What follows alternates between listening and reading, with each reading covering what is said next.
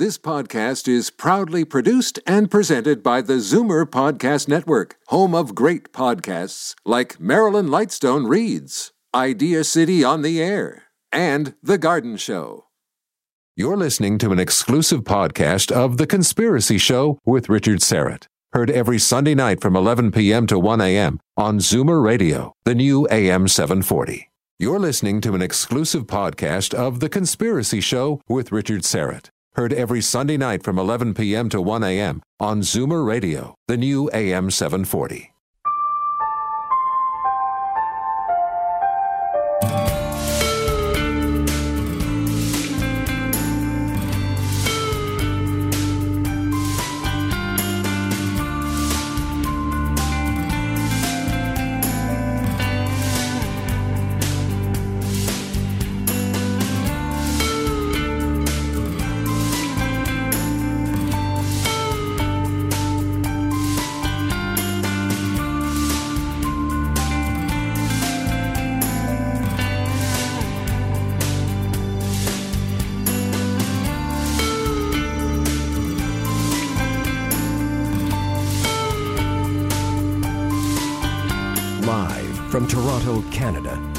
Conspiracy Show with Richard Syrett from Zoomer Radio, AM 740.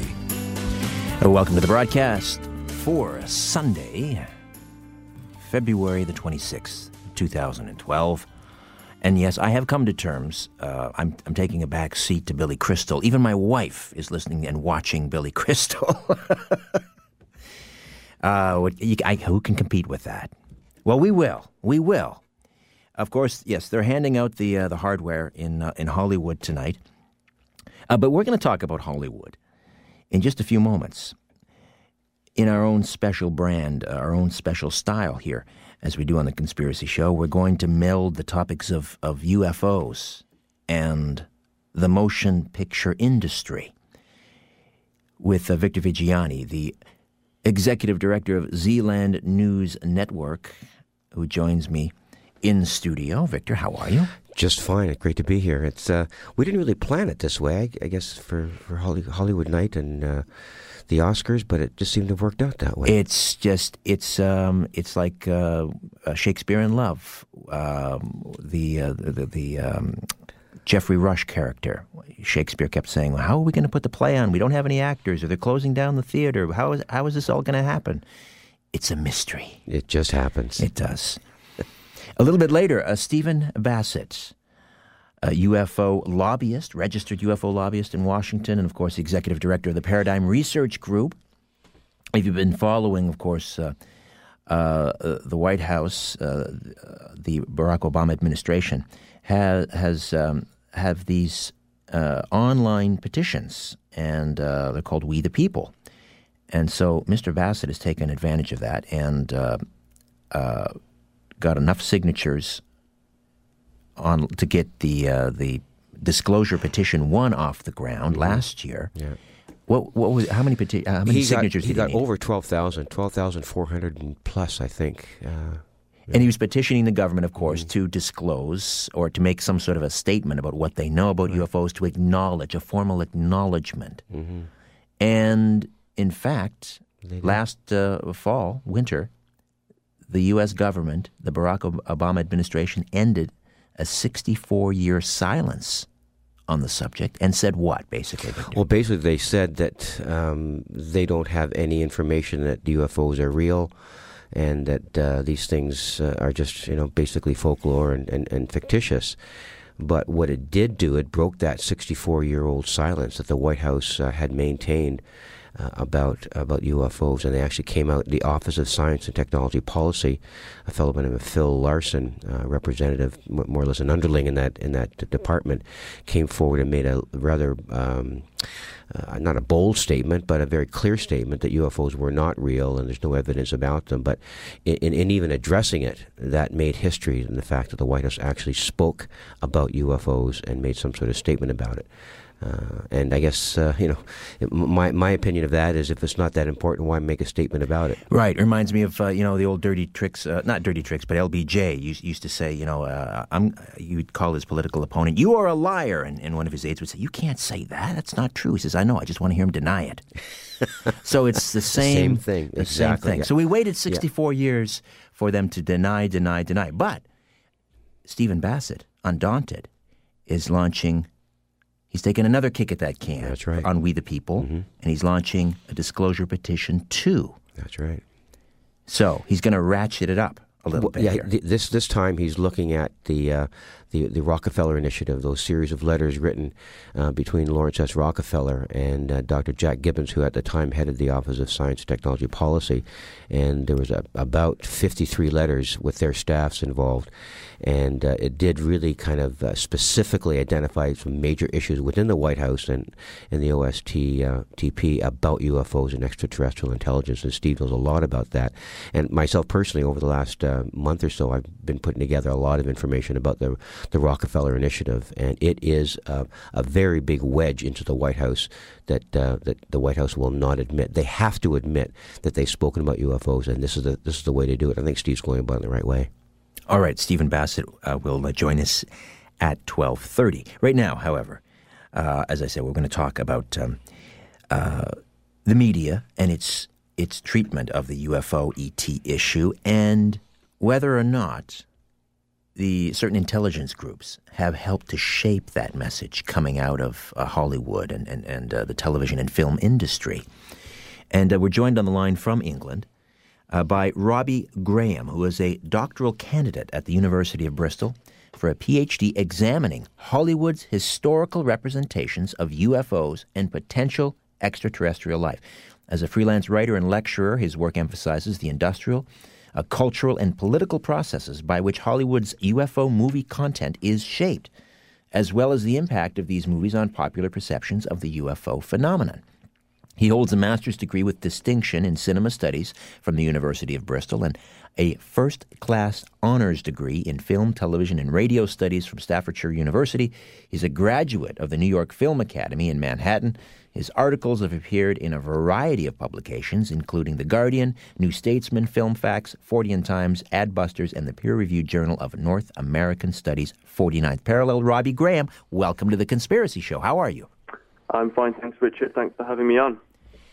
Let me uh, ask you, though, when, when you first um, let your, uh, your professors know that this was going to be your, your, your PhD uh, thesis, were there any raised eyebrows? Um, well, I, my eyebrows were raised when I was accepted for the for the PhD to begin with, based on the topic. Um, yes, it's uh, it's a tricky one uh, at an academic level, so you have to approach it in a certain way. I think in order to not ruffle too many feathers. Now, g- g- given the time difference, I don't know if you were able to catch any of the Academy Awards, but uh, you know, uh, obviously some pretty heavy hitters in Hollywood uh, the Lou Wassermans and the Steven Spielberg sitting right there in the uh, what was the Kodak Theater. Uh, I mean, are, are are are those the gatekeepers? Are we are we seeing on on television tonight the gatekeepers who are in part deciding uh, how the UFO message is being delivered to the public? It's a good question, and it's a difficult one to answer. It's one that I'm striving to answer uh, and that I've been interested in for many years now. I think the short answer, and we can get into the, the details of it as we go on, but I think the short answer would be um, yes and no. I think there would be some people present at the Oscars tonight and every year um, who have, shall we say, uh, healthy relationships, depending on what perspective you're looking at it from, healthy relationships with the US government and military. Um, and to that extent, they are gatekeepers. Um, whether or not their gatekeeping duties extend to the UFO issue uh, is is another issue.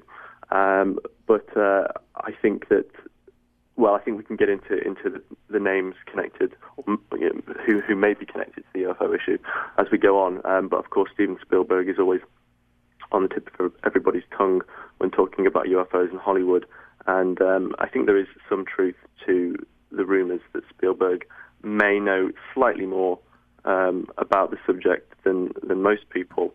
and that some of that in, uh, some of that information may be, um, shall we say, inside information. But um, again, we can we can focus on that later on. But I, I think that people overplay the Spielberg um, rumor a little bit. I, I, don't think it's as significant as people uh, would like to believe. I, I, I want to throw this question out, and and uh, Victor, I know uh, this is a, a, topic that you uh, also have, have lectured on uh, mm-hmm. about uh, the intelligence, various intelligence groups, infiltration of Hollywood, and how they've massaged the the message regarding UFOs. So I'll throw this out to both of you. Something that has always perplexed me about Hollywood depictions of aliens, alien interaction. We have a movie like E.T., uh, where obviously the uh, the character uh, E.T. is a um, almost messianic, mm-hmm. Uh, um, certainly uh, to say the very least benign, uh, and then from the same director, thirty years later, we have the War of the Worlds, in which we have this apocalyptic, uh, you know, scenario. We have uh, aliens, which are absolutely, you know, uh, uh evil personified. Um, if they are in fact trying to shape a message, I don't get it. I'm confused because we're getting both both sides thrown at us.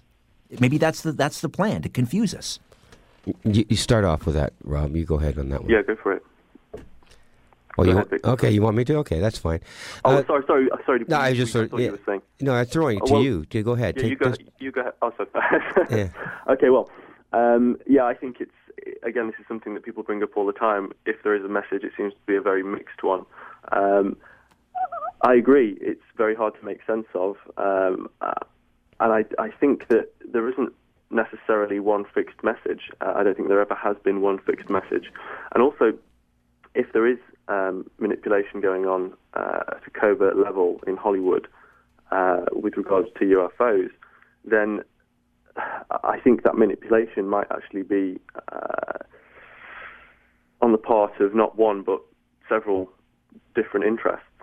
And, and that might explain some of the different messages that we're getting. Everyone assumes that there is this overarching, unified conspiracy, and everyone's on the same page uh, behind the you know behind the scenes.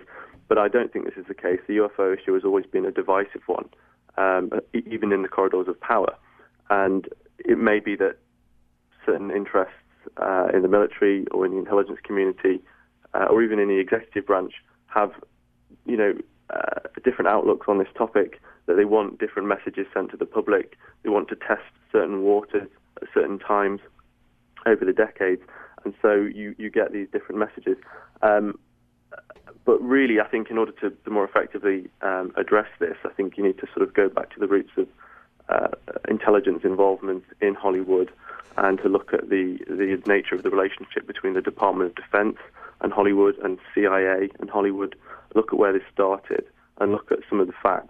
Let's, uh, Robbie, let's uh, let's do that. In fact, uh, let's go back to the uh, the beginning and uh, how various intelligence groups got involved in uh, shaping the message on aliens and, and UFOs in Hollywood through film and television. When we come back, Robbie Graham on the line from uh, England. Victor Viggiani from Zland News Network in studio. Your calls. Get in on the conversation. Do you believe Hollywood, uh, in concert with various intelligence groups, are shaping the message that we're getting about UFOs? Do they have an agenda, or are they just making good popcorn movies? 416 360 0740 and toll free from out of town 866, sorry, 1 866 740 4740. Back with more of The Conspiracy Show. My name is Richard Syrett. The truth will set you free, but first, it'll really tick you off. You're listening to The Conspiracy Show with Richard Syrett from Zoomer Radio, AM 740.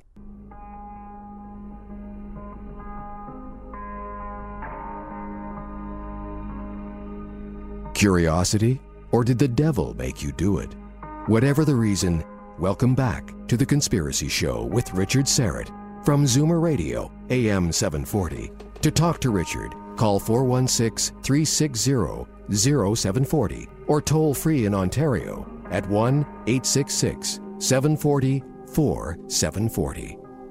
You can follow me on Twitter, twitter.com forward slash Richard Syrett, all one word, Syrett spelled S Y R E T T. S Y R E T T. That's a good Yorkshire name, Robbie Graham. I don't know if you if you know any Syretts over in Yorkshire.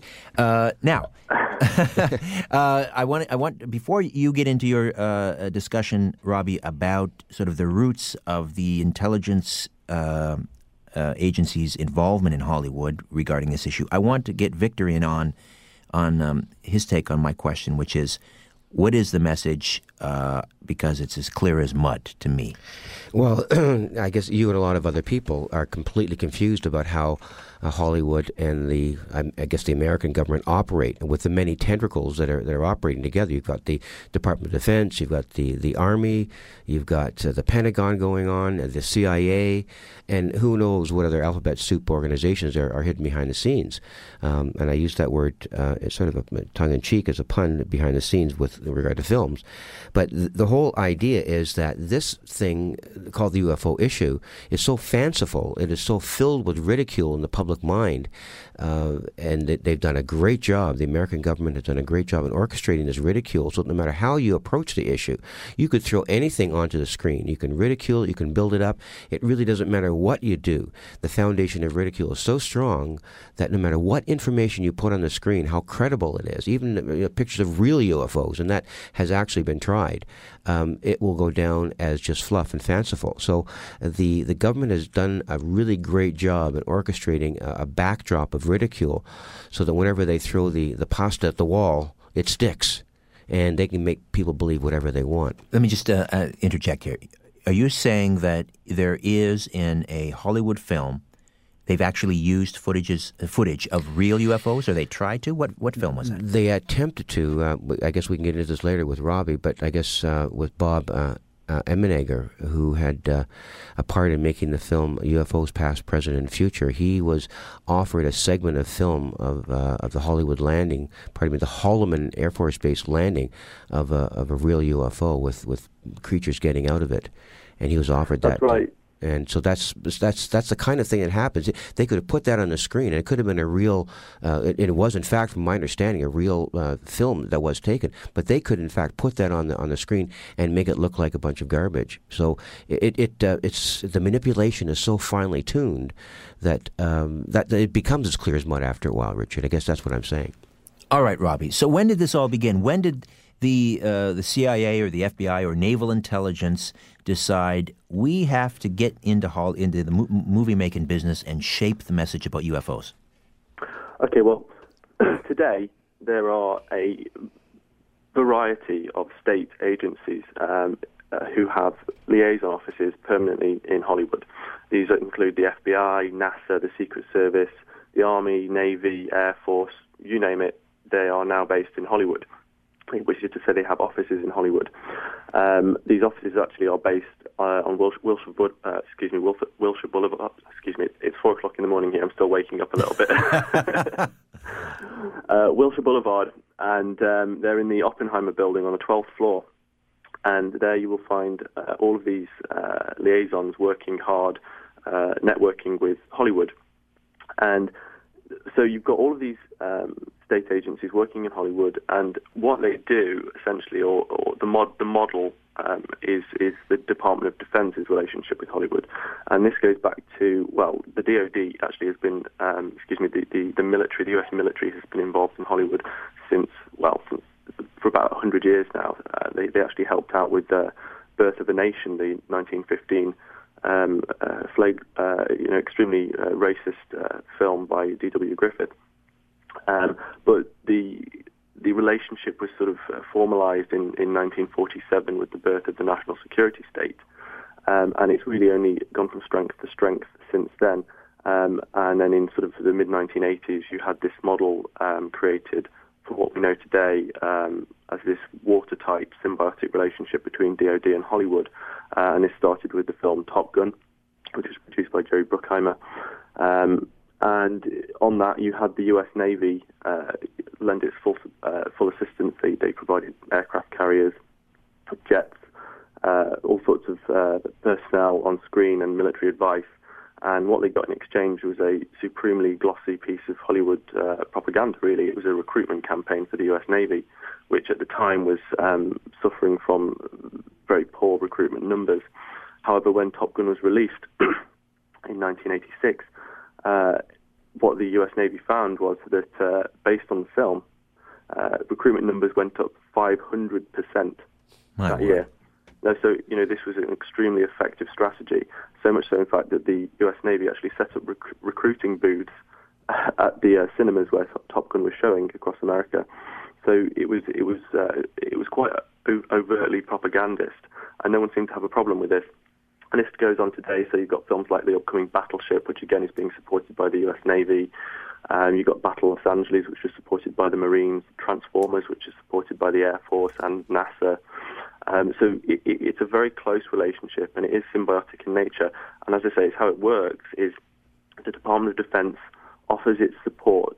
It offers technical equipment. It offers technical advice. It offers it offers you know battleships. It offers troops. It offers jets, etc. Uh, and what this does is it lowers the cost of production for the filmmakers because otherwise they have to go to the trouble of creating these things in a computer, hiring designers, spending money on technology to develop this stuff from scratch. Um, but if they use the real stuff, then it, it kind of lend, lends to the authenticity and the ver, uh, verisimilitude uh, of the piece. So they do prefer to, to do it, to, to actually use the military equipment. But what the military gets in exchange for this uh, equipment and advice is the right to edit scripts. It actually gets involved with the filmmaking process right from the get-go, from the earliest stages of script development, and it has a very strong say in how that story is shaped, how it's developed, how it goes onto the page, and how it's actually translated onto the screen. So, you know, the military is free to really manipulate popular perceptions of uh, of the national security state, of uh, national uh, of, of foreign policy. Uh, you know, it, it, can project a very powerful image of, of America and of the armed forces. And the primary purpose of this, as officially stated by the Department of Defense, is to boost recruitment numbers and, and retain personnel. Um, as I say, however, in reality, it really allows for, for the manipulation of, of public perception on a wide variety of issues. Because if you've got staffers, you've got Pentagon staffers actually writing dialogue, shaping content of scripts, you know, at a very early stage um, then what what are we getting here? Who who is this benefiting? Is it just innocent popcorn fun? Well, not really. And and what's worrying about it is that uh, most people are completely unaware that this relationship exists. This is not a covert relationship. I should stress. This is an open, legal relationship, and it's been going, as I say, since about 1947 in this in this way. Um, but you, the only way you would know about this relationship really is if you were to stay to the end credits of the film to the very end, and you'll see a small credit saying, "With thanks to the you know to the Department of Defense who lent their support," and you'll get maybe two or three names mentioned from the DoD liaison office. But unless you stay, you're not going to you're not going to see that, and even if you do see, it, you're not really going to understand the full significance of it. So there is this relationship. It is quite a propagandist relationship.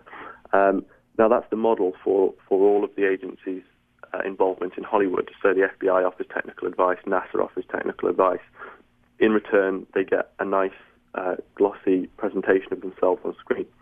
Now, the CIA uh, is an interesting one because the CIA involvement in Hollywood um, actually goes back to about 1953, slightly before. But the CIA claims that it wields far less influence in Hollywood than the Department of Defense because it has less in the way of you know fancy hardware to offer filmmakers the CIA can't offer filmmakers tanks or jets or air, aircraft carriers. Um, it can really only offer um, uh, on-set advice and access to its uh, headquarters in Langley. Um, and again, that's again to, to increase the, the accuracy of the movie, or so they say. Um, but this position is, is quite deceptive, really, because the CIA is, is um, referring here only to its public activities in Hollywood. And if you think that everything the CIA you know, a covert agency does in Hollywood is public, then frankly you're nuts. You know, in reality, the CIA's involvement in Hollywood is geared not so much towards uh, recruitment and you know burnishing its own image, as it is to uh, subtly manipulating public perception of um, uh, hot button national security issues. and uh, projecting a very specific image of America and of uh, America's enemies. Um, and, and, that's what you know. That's really what the CIA is doing in Hollywood, and that's what it's always done. And as I say, this goes back to about 1953. Um, but the agency's public liaison office is only the tip of a very large iceberg. It's it's nothing more than a public front for a much deeper program of entertainment uh, media manipulation. And now, by way of comparison um, with with the entertainment office, the CIA, you can actually just look at the CIA's excuse me extensive infiltration of the American mainstream news media. Now, this began uh, again, not uh, uh not uh, uh, not surprisingly, in, in, the early 1950s, and it, and it, actually began specifically in 1953 on the orders of uh, Allen Dulles. Is that Operation Mongoose? no. Um, well, but also, I should clarify here as well. It just reminded me you, you mentioned Mongoose, but a lot of people talk about propaganda, CIA propaganda, in the context of this thing called Operation Mockingbird. Mockingbird. I'm sorry. Um, yes, Mockingbird. Yeah, uh, but it's it's a it's a tricky one. Uh, I've done a lot of research on on CIA um, uh, sort of involvement in Hollywood and manipulation of media, and the the Mockingbird thing is uh, a bit of a red herring because it's uh, the term Mockingbird has been bandied around for, for, for many years by various uh, researchers, but no one has really been able to pinpoint uh, where, if Mockingbird existed for a start, uh, and if it did, when it was created, and how far-reaching it was. Um, people use it as an umbrella term for what is perceived to be a large-scale, uh, overarching CIA program that manipulates all strands of media. Um, but I don't know that it was ever that organized, to be honest. Um, I think is what you had because because there is no there is no reference to Mockingbird in official documentation uh, that I can find. Um, it, it's something that was used informally. The term was used informally, and, and a, a, number of people um, have been using it since the 1970s, associated with the CIA. But there's not really any hard proof that Mockingbird ever existed in, a, in an organised uh, way. Uh, what you've got, I think, is uh, different uh, different attempts uh, over different decades to manipulate different aspects of the media. Okay, uh, let me uh, just jump in here. We uh, we'll, we'll we'll take a, t- a time out when we come back. I'll turn it over to uh, Victor Viggiani, who has questions as well. Robbie Graham is with us, and we're talking about intelligence agencies' infiltration of Hollywood and their hand in shaping the the UFO alien message that comes to consumers of uh, Hollywood uh, pictures. You can follow his uh, blog at silverscreensaucers.blogspot.com. Robbie Graham on the line from England and Victor Viggiani from Zland News Network in studio here on The Conspiracy Show, AM 740. Stay with us. Where there's smoke, there's The Conspiracy Show with Richard Syrett from Zoomer Radio, AM 740.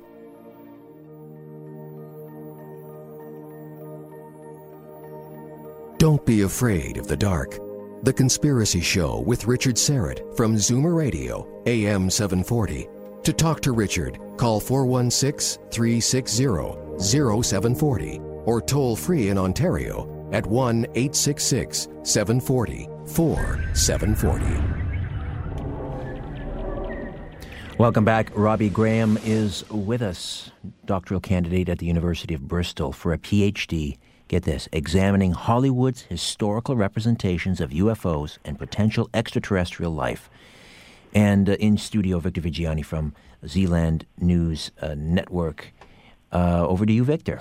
Actually, I, I, don't want to date myself, Robbie, but uh, I guess I will when I start uh, and ask you this question. I remember as a kid um, watching the war movies, uh, you know, with people like John Wayne and, mm-hmm. Guy Madison and Robert Mitchum and Audie Murphy and, mm-hmm. and and the tremendous amount of work that I guess I guess the Department of Defense at the time, I'm not sure exactly who it might have been, uh, they really perfected how they portrayed the American war machine just after mm-hmm. the war. Here's all the great things mm-hmm. that we did to save the world, and. Uh, in, in, in that sense, in the, in the way they perfected the persona and the, the overall image of the uh, American war machine uh, back in the 50s and the early 60s, is, is that, did that give them sort of an, a leg up on the UFO issue in terms of how um, ideologically uh, significant the UFO issue was at the time? And they said, well, listen, we've been doing this for so long with the war theme, let's get at the UFO issue in the same way. And we've almost perfected a way to present this to the public. So is there a relationship as to how they, they portrayed the war stuff and the war machine back in the 50s to how they got really, really good at um, defining the UFO issue for the American public? Absolutely. There's, there's, there's no disconnect there, really. Um, it, it, the, you know, the, the, the apparatus that has been established um, to project propaganda and to manipulate public perception through media channels, uh, that can be used equally effect equally effectively for you know uh, uh, representations of war and, and foreign and domestic policy as it can for uh, for representation of UFOs and controlling what people believe about the UFO phenomenon and, and uh, potential extraterrestrial life. Absolutely, um, there's, as I said, there's no disconnect there. Um, but what I'll do is, I think, in order to, to really bring this home, I think that it is worth just going back to this relationship because it all it all goes back to um, the model for the for the uh, manipulation of Hollywood actually um, goes back to the CIA's manipulation of the news media in America. I won't go into too much detail here because this is this has already been documented by Terry Hansen in his excellent book um, about about this subject. And Carl um, Bernstein. excuse me. And Carl, yes, Carl Bernstein. Bern- I'm talking about yeah, Carl Bernstein here, but but Terry Hansen actually wrote about the yeah. news media representation of UFOs in his book. But yes, Carl Bernstein um, uh, documented uh, uh, the CIA's involvement in the news media back in the 1970s, and now you know it's a matter of public record today that the CIA actually did manage to successfully infiltrate and and control the U.S. media, um, and that this infiltration was was pretty much complete as early as the uh, mid 1970s. And uh, back in the 1950s, and this is, as I say, this was documented by Carl Bernstein, the agency actually ran, believe it or not, a formal training program that was designed to teach its agents to be journalists so that they could actually uh, more effectively infiltrate the industry. And uh, you know, sure enough, many of them actually went on to be placed in uh, major major news organisations. Um, or, you know, admittedly, this was with the help of um, existing CIA assets within the news media. But you know, consider this: between the early 1950s and the mid 1970s, there were over 400 American journalists um, who who had carried out assignments for the CIA. Well, you know, that's what I call a successful infiltration. Some mm-hmm. of them mm-hmm. were some of them were paid to do this by the CIA. Some of them did it for free, had a sense of patriotism and for career favors. But so, as I said, you know, this news media infiltration began in 1953. Um, and uh, it was also in 1953 that the CIA began covertly tampering with Hollywood scripts and movie financing.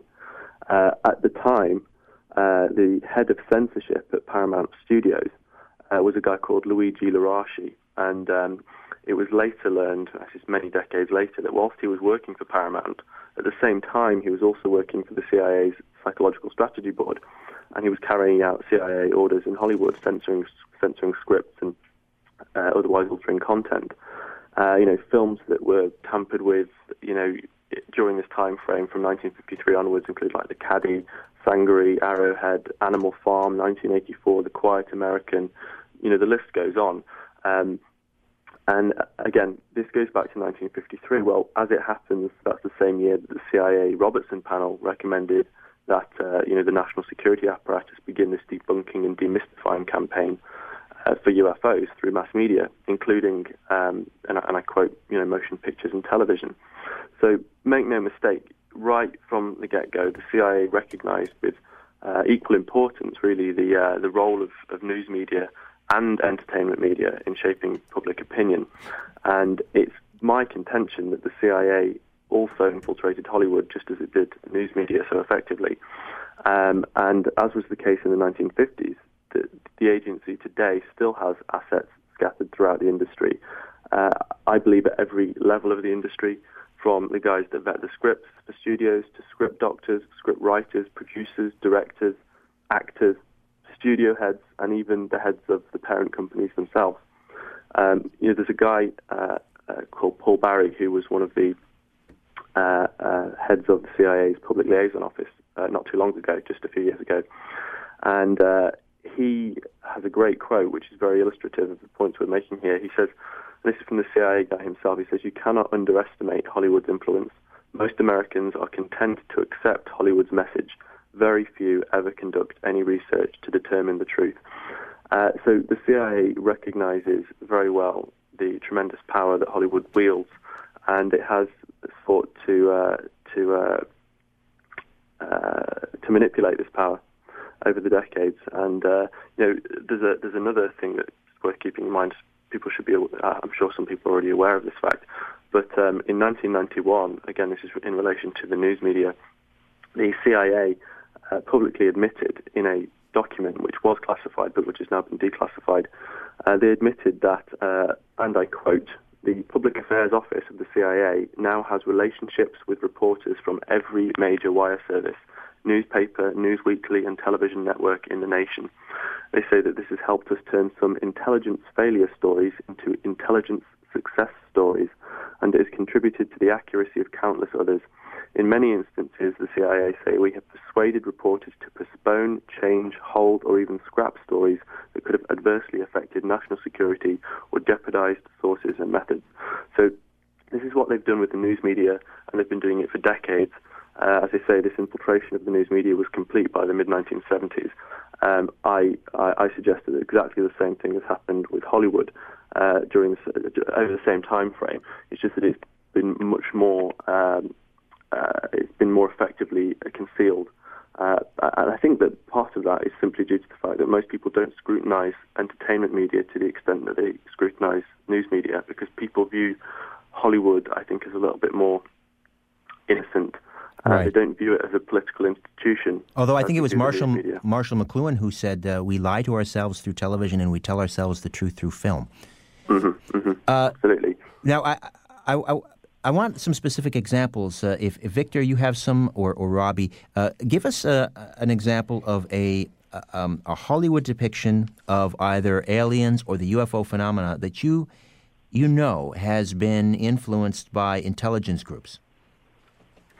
Okay, well, we can go.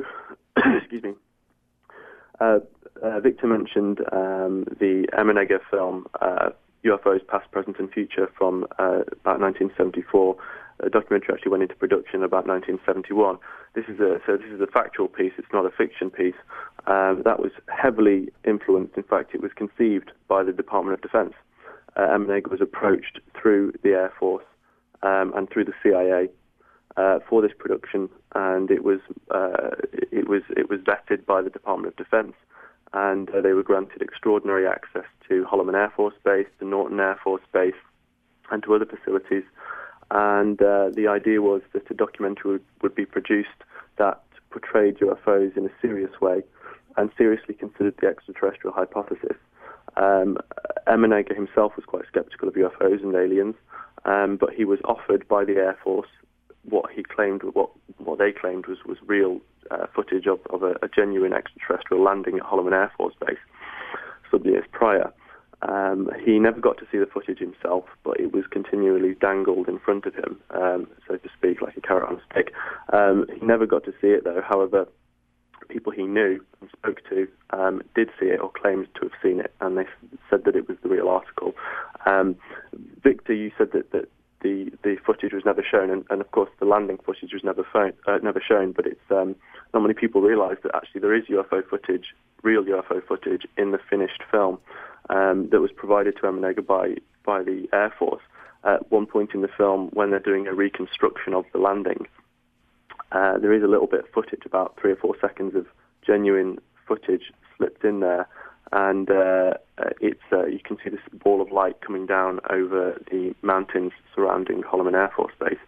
And uh, Emenegger said that that came from the real footage, and that the Air Force okayed that footage for the film. Um, but yeah, so Emenegger admits that. Um, but this is a very strange film. It, it is, uh, as I say, it's uh, overwhelmingly supportive supportive of the extraterrestrial hypothesis, or at least it's very open to that idea. Um, it promotes UFO reality. It has sit-down interviews with all of the former heads of Project Blue Book, uh, with colonels, uh, and it's it's a very a very interesting documentary. It was actually nominated for a Golden Globe uh, when it was released, um, but as I say, it never really did feature this this explosive. Why would the U.S. Air Force be? Why would the U.S. Air Force be behind something like this? So, I mean, are we witnessing here? Sort of this this schism that exists between various groups. The U.S. Air Force is pro disclosure. Maybe the, the Office of Naval Intelligence is, is is trying to obfuscate. Is that how it works? It, it, again, it, it's it's frankly a, a, mystery. I've asked I asked Emenegger this, and I was trying to get to the bottom of the motivation behind this film, who was behind it. What we do know, according to Emenegger, is that the film was actually signed off on. Um, it was actually essentially ordered by the Secretary of the Air Force at the time, which was a guy called Robert Seamans, who also was formerly um, one of the heads of NASA. So this is a guy who probably had quite a lot of in- inside information on UFOs anyway, uh, Robert Seamans, and uh, he was the guy, according to Emenegger, who signed off on the documentary. And the implication was as well that this documentary went all the way up to Nixon. Uh, so uh, it's an interesting one. Uh, Emenegger had said, because he, he had asked Colonel uh, William Coleman, who was the Pentagon spokesman um, and associated with Blue Book at the time, he asked Coleman what was going on with this documentary. Why why was it being ordered? Why was it being supported by the military? And Coleman simply said um, the Air Force feels it's time to start becoming more open about the subject, and that they want to show to the public that there is no cover up and that they are not orchestrating a cover up and that they want to be more open about the subject. And he said that Emenegger was the first filmmaker and his associates were the first filmmakers to meet the Air Force's criteria. Um, and that's a quote because I asked Emenegger to ask Coleman for me, and Coleman actually replied through Emenegger to me. Um, I asked a bunch of questions, and I also said, "Well, I said, was it was the footage real?" And Coleman said, "Yes, it was." And I said, well, who, who were these beings? Who were these alleged visitors? And he said, uh, he, he didn't say, I said, were they? I said, were they aliens? And he didn't answer that directly. He said, he simply said very obliquely, we did not have diplomatic relations with them. yeah, and um, in 2008, in 2008, uh, Rob, I spent some time in Washington D.C. at the X conference, and uh, Bob uh, spoke at the at that conference, and I spent some time with him. And he actually explained to me that um, first of all, the, the, footage was in fact real that that that, uh, that was offered to him, and then he got into the actual description of how the craft came down. It sort of wobbled down. They, they mm-hmm. used the word wobble down, and landed. And uh, beings got two or three beings got out of the the actual craft, and uh, he, he also launched into a very uh, very descriptive. Uh, uh, I guess, characterization of what these beings looked like. They they had That's to, right.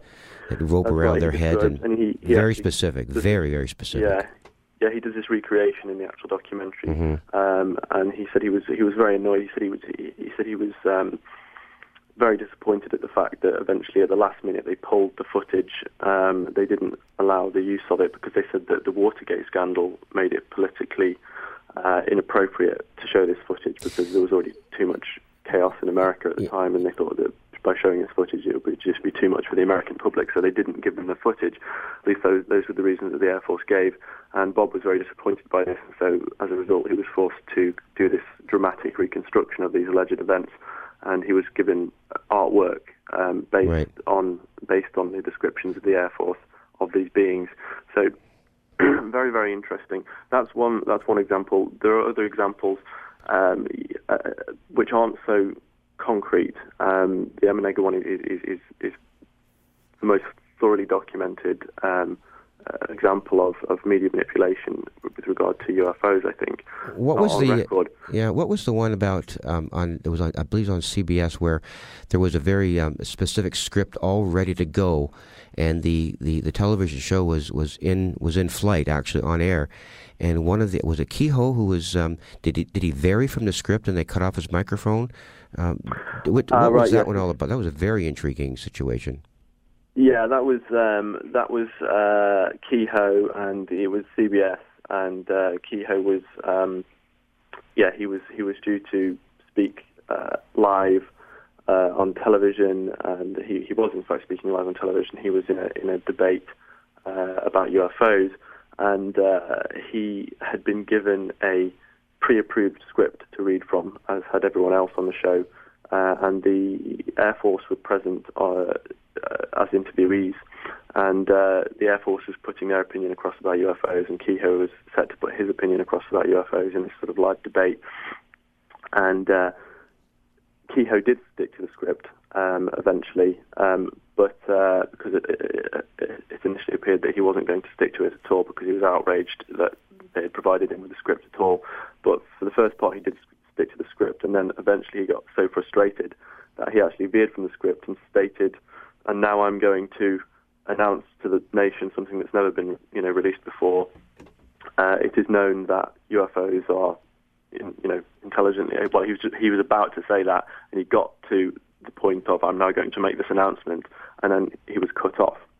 Um, his microphone was cut, and uh, it was, and then the viewers were so interested that the C- CBS got floods of letters uh, following this uh, this incident, requesting to know what Keyhoe had said because people were complaining that it was very obvious that he had been censored and what what had he said. Anyway, it, was, it later emerged that Keyhoe had actually said, you know, that that uh, the, the Air Force knows that these are uh, structured machines under intelligent control. Uh, you know, it would have, it would have been quite an explosive statement. However, he didn't get the chance to say it because the uh, the Air Force was was basically running the show that night.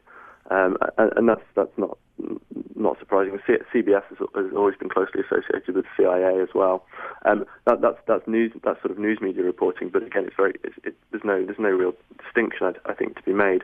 Um, there are other, other examples of media manipulation um, from the 1950s. One, of course, is the famous Ward Kimball case of the mid 1950s, where the Oscar-winning Disney animator claimed that. Um, uh, during the mid 1950s, the Air Force had approached Walt Disney himself for his cooperation on a uh, UFO-themed educational documentary that would help acclimatise the public to the reality of extraterrestrials. And this is what the Air Force had told Kimball, told Disney. Um, uh, Disney had already had this very successful working relationship with the Department of Defense during the war because Disney produced about 80 propaganda shorts for the military during the Second World War. And so it was only natural that Disney would have, uh, you know, felt inclined to to accept the Air Force's offer and, and to help help out where necessary. Um, so Disney actually started to go along with the deal, and he had his animators start to produce designs for what aliens and flying saucers look like, these sort of cartoonish designs.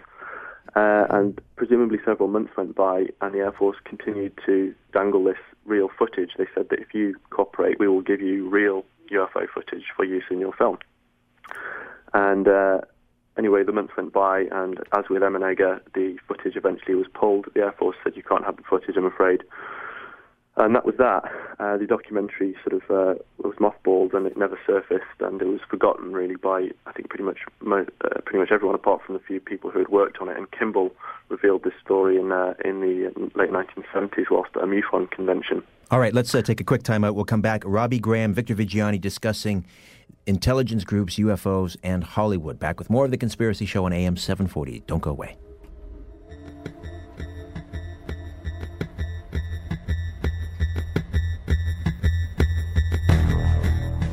Question everything.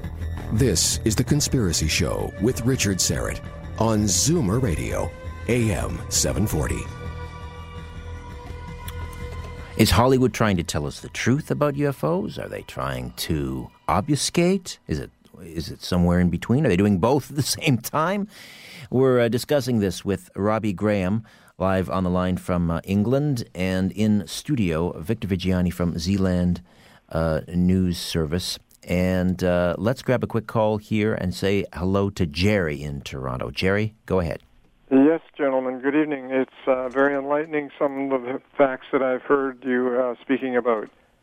Thank you. Go ahead. Your question. All right. Uh, the question I have is if um, I go very simply, do uh, you have any evidence or uh, information as to who they are and why they're here? Uh, for instance, uh, I've heard of the Greys, the Nordiques. There's other different kinds. I've heard of Alpha Centauri and other star systems, but uh, that's conjecture. um, I'd just like to see if there's anything further you could uh, give me in that regard. All right, thank you, Jerry. I mean, have you arrived? I mean, is that within the purview of your of, of your thesis? Uh, you know, what what is it that they're what what is the information they're trying to disseminate or obfuscate or what have you? What what message the U.S. government and military are trying to put out yes. about our potential visitors?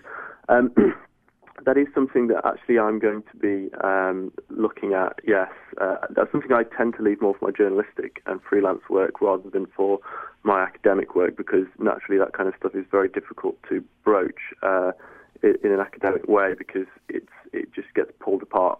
To be honest, um, within the context that I'm writing it about, um, which is which is through media. So I, if I if I digress too much uh, beyond uh, beyond the media itself and start looking at the the existence of the beings, then it, it becomes very difficult to maintain. But if, if you've concluded, but Robbie, if you've concluded that uh, intelligence groups or the U.S. government, by extension, is trying to manage the information coming out of Hollywood, does that lead you necessarily to the conclusion that if they're trying to manage the the message, then that means that the the UFO that UFOs are real, that aliens are real?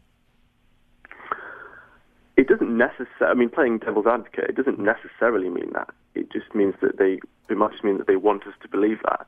Um, but but speaking plainly, no, I, I, do think that's the case. I do think that, uh, you know that, that, this is real. I do think that that some UFOs, um, true UFOs, um, not all true UFOs, but I think that some UFOs uh, have an ex- extraterrestrial explanation. Uh, I do think we're being visited, and uh, I think that obviously elements within the uh, private industry and within the U.S. government and military um, have, and I stress certain elements, have, have information on this. But I do think that uh, people vastly overestimate uh, officialdom's understanding of, of this phenomenon. I think we like to think that there is this um, uh, general understanding that there is this um, this knowledge base somewhere within within the corridors of power, this vault that contains all the secrets, uh, that they know exactly what's going on, and uh, you know, it's kind of comforting in a way to think that there is this grand conspiracy. But actually, I don't think there is. Uh, that's not to say that there isn't a conspiracy. There is. I mean, there is. There is, as, as Steve Bassett says, there's a, there is a truth embargo, a cover-up uh, of sorts. Um, the information is compartmentalized heavily, um, but I think that the phenomenon is is so complex uh, that I, I, think it's impossible for any one person in, in government or in, or in private industry or anywhere in power to have the full picture. I don't think they have the full picture at all. I, I, um, think, I think, maybe they want us to believe that they have the full yeah. picture, but they don't. Yeah, I think the, the, the, point that you're making is, is, a good one as to whether or not the it's it's the, the nature of the conspiracy. It's not whether there is or not.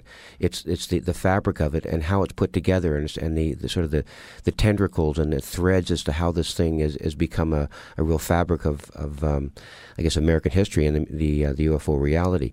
But I think the the other point about um, what what we're saying here is, and in answer to Jerry's question, the United States government, and I say that as sort of an all encompassing term, uh, that kind of terminology terminology. I don't really mean the government, but the people that, that are really kind of in the know with respect to this information. Um, they they go to extraordinary lengths and I think that's the key. The amount of, of time and effort and money uh, and, and, psychological warfare that they've used in order to manage this issue. If this was just, and I think you make this point in the, in the first page of your essay, um, uh, Robbie, that the the amount of effort they go to to um, to, to, to manage such a fanciful issue, uh, they they wouldn't do this if it was something different. If you know uh, if there's some other issue at stake. You know, there there, yeah. there is there is a, an Easter bunny. You know, uh, if you if you go at it from that point of view, why would right. they go so heavily into right. this and manage it that way if there wasn't some factual nature behind it? Exactly. No, exactly. There's no there's no question that, that UFOs are factual, and there's no question at all, just based on the government's own documentation, that the government and military have treated the subject uh, very seriously for for many decades. Um, uh, this doesn't reveal the true nature of the phenomenon. Um, I mean, it heavily hints at it, I would say, but it doesn't. It doesn't um, reveal it completely. But as you as you rightly point out, the the, the very fact that uh, there has uh, have been such concerted efforts over the decades to manipulate popular perceptions of this phenomenon through media channels, both news media and, and entertainment media, that does suggest uh, strongly that uh, the subject is taken very seriously. Could, could we go back just a bit and, and um, just take a few minutes to outline for us how uh, Walt Disney, the Disney Corporation, got involved in in this whole thing because I think some of us, uh, most of us, have this impression of Walt Disney as, as being something really nice and bright, nice and bright and shiny, and you know a really great organization. Uh, I, I, watched uh, Cars one and two with my grandson on on the on the DVD this afternoon and, and yesterday night, and looking at the movie Cars, Cars two, talking about fossil fuels and alternative energies on a kids program, and how that manipulation worked out within that particular movie. Go back and just sort of outline what Walt Disney meant to this issue. Well, as I said, Disney was heavily involved with the U.S. military during the war, throughout the Second World War. They were um, uh, very supportive of the U.S. government's propaganda effort, and they made propaganda shorts, uh, short, short propaganda films for the U.S. military. Uh, Disney was uh, a extreme conservative, shall we say. Uh, he was quite a right-wing guy. Um, and he had very traditional values, um, which were very much in line with the values of the establishment. And so he was always seen as a friendly figure to the establishment.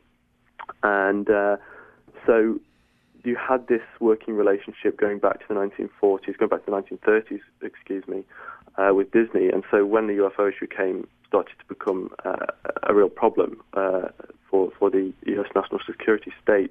Disney was the go-to guy, I think, for this. Um, hence the Ward Kimball story. Um, and there are many others uh, over the decades, many other examples of Disney being um, associated with with the uh, U.S. government uh, with regard to the UFO issue. Um, one of these was the uh, 19. Let me think now. We'll go for the 1995 uh, documentary, um, uh, which was called Alien Encounters from New Tomorrowland. This is a documentary which has been the subject of speculation in the UFO research community for, well, ever since it was broadcast. And this was broadcast in 1995. It was a, uh, uh, a one hour special, uh, and it was uh, broadcast on a, a, handful, literally just a handful of American TV uh, stations over several nights um, in 1995 without any. Um, uh, without any announcement, without any pre-scheduling. So it was kind of like if you caught it on TV, then you were lucky. Um, you didn't know you were going to catch it. It just showed up on TV, and if you saw it, what you saw was this very strange documentary presented as factual, where you had Robert Urich um, presenting uh, all these so-called facts about UFOs and extraterrestrials, saying without doubt that, and I quote from the doc- documentary here, for nearly 50 years, officials have been documenting routine alien encounters here on Earth. He said that more, more than uh, one alien craft crashed and was recovered uh, in Roswell. You've got indications that the government military uh, will soon be releasing this information to the public. And the documentary started presenting all of this information as if there was no question at all that we are routinely being visited.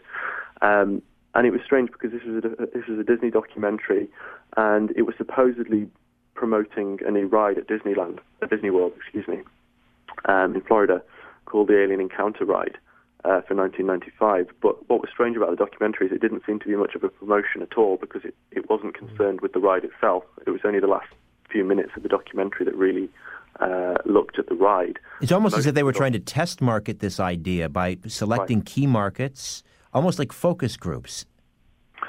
Right. Um, it, it, it, was the same idea. It was the. Well, speculation among, among UFO researchers was that this documentary was testing the waters. They were seeing what the public reaction would be to an official announcement. You know, if you've got a Disney documentary and it's presented very factually, very dramatically, that this is that this is all real.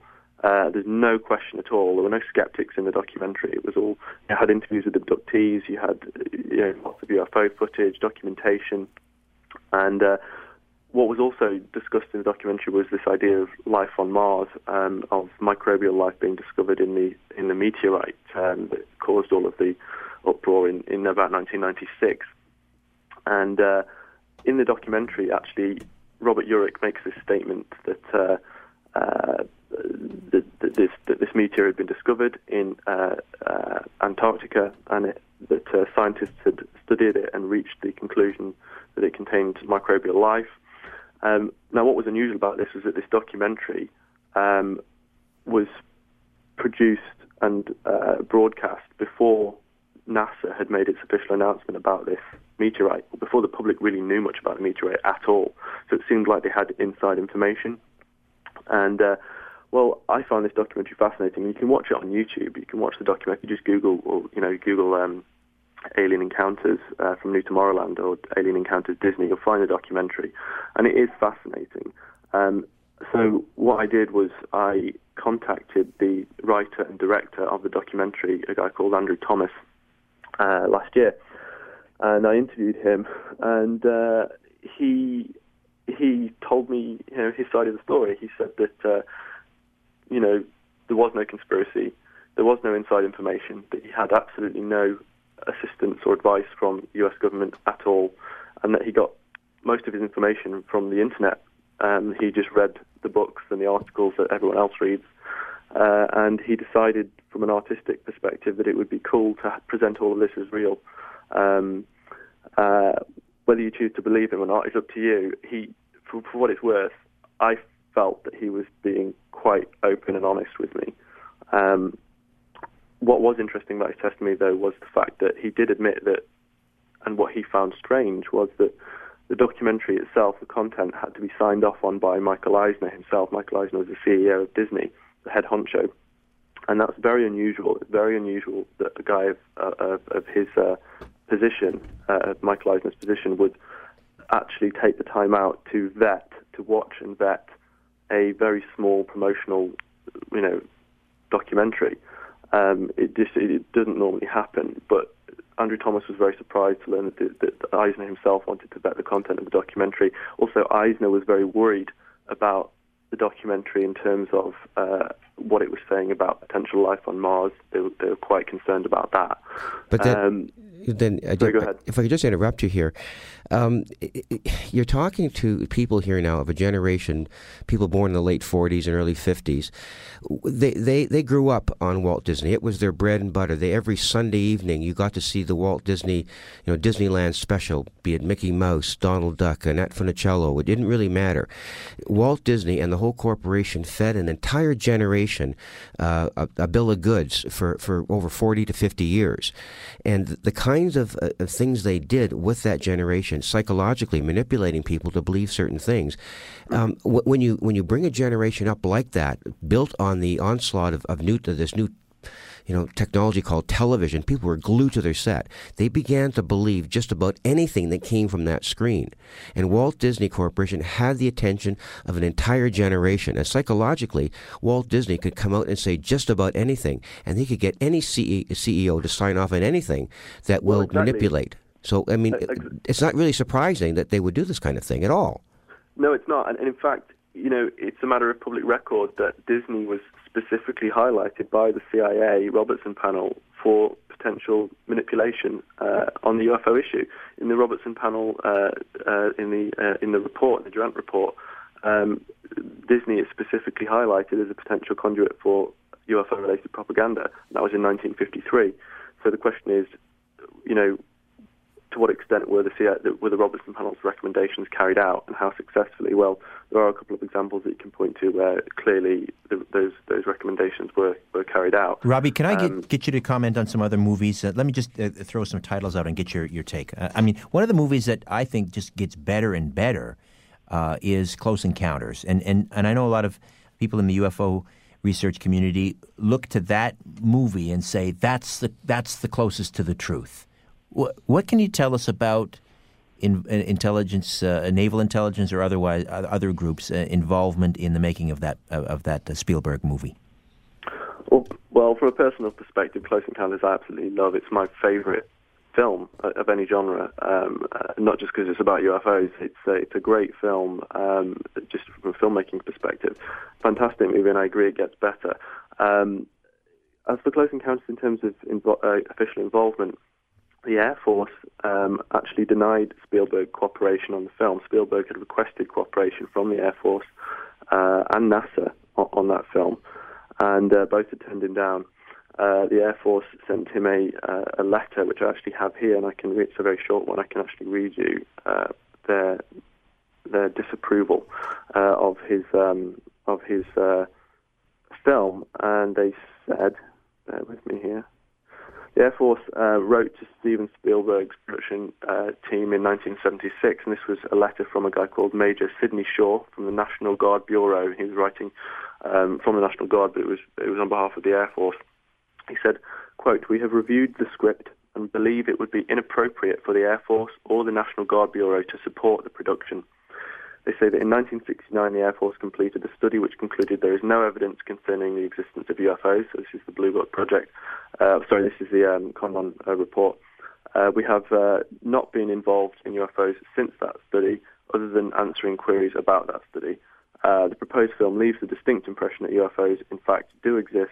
It also involves the government and military in a big cover-up of the existence of UFOs and these two points are counter to Air Force and Department of Defense policy and make support to the production inappropriate. So Spielberg was denied uh, cooperation uh, on that film from the Air Force, and according to Spielberg, he also applied to NASA for support, and NASA took the time uh, to send him, and this is in Spielberg's own words, a 20-page letter attempting to convince him not to make the film at all they uh, they sent him this letter, and, and they, according to Spielberg, got quite angry in this letter. Spielberg said, and again this is a quote, he said, if NASA took the time to write me a 20-page letter, then I knew there must be something happening. He said when they read the script, they got very angry and felt it was a film that would be dangerous. I felt they mainly wrote the letter because Jaws convinced so many people around the world that there were sharks and toilets, uh, sharks in, in toilets and bathtubs, not just in the oceans and rivers they were afraid the same kind of epidemic would happen with UFOs. So, according to Spielberg, the film uh, and the realistic nature of it, I suppose, the fact that it was based on a lot of documented uh, UFO cases, and the fact that J.Allen Hynek was the technical consultant on the film, did start to uh, get people a little bit hot under the collar in the corridors of power. Um, so these so these facts would tend to uh, discount the idea that Close Encounters was a government project, but not entirely, because this goes back to what we were saying at the beginning of our conversation, where I think there are different and competing agendas here. Um, just because the military and NASA deny cooperation to Spielberg over this film does not mean that the CIA are not influencing the film covertly, um, or, or, indeed other agencies uh, are influencing the, the production covertly. I think it's entirely possible that that happens. Um, the Air Force and CIA don't always see eye to eye, um, famously, in fact. And uh, there was actually talk uh, during the production of Close Encounters, and this was campfire talk, literally campfire talk, um, on the part of the cast and crew uh, while the film was being produced in 1976. Bob Balaban, who was uh, who was one of the stars of the movie, he wrote a diary about the production of the film um, called, um, uh, called Close Encounters Diary. And uh, in this, he said, he recounts this incident where they were talking around a campfire during the production, and people were throwing around all of these ideas, and people were speculating and talking about what he called rumors that the uh, film was a test of public reaction to, to UFO reality. So even during the production of the film, the cast and crew had been hearing rumors uh, that this film was was, uh, was some sort of uh, an official uh, uh, test. So again, those are just rumours. There's nothing to support that.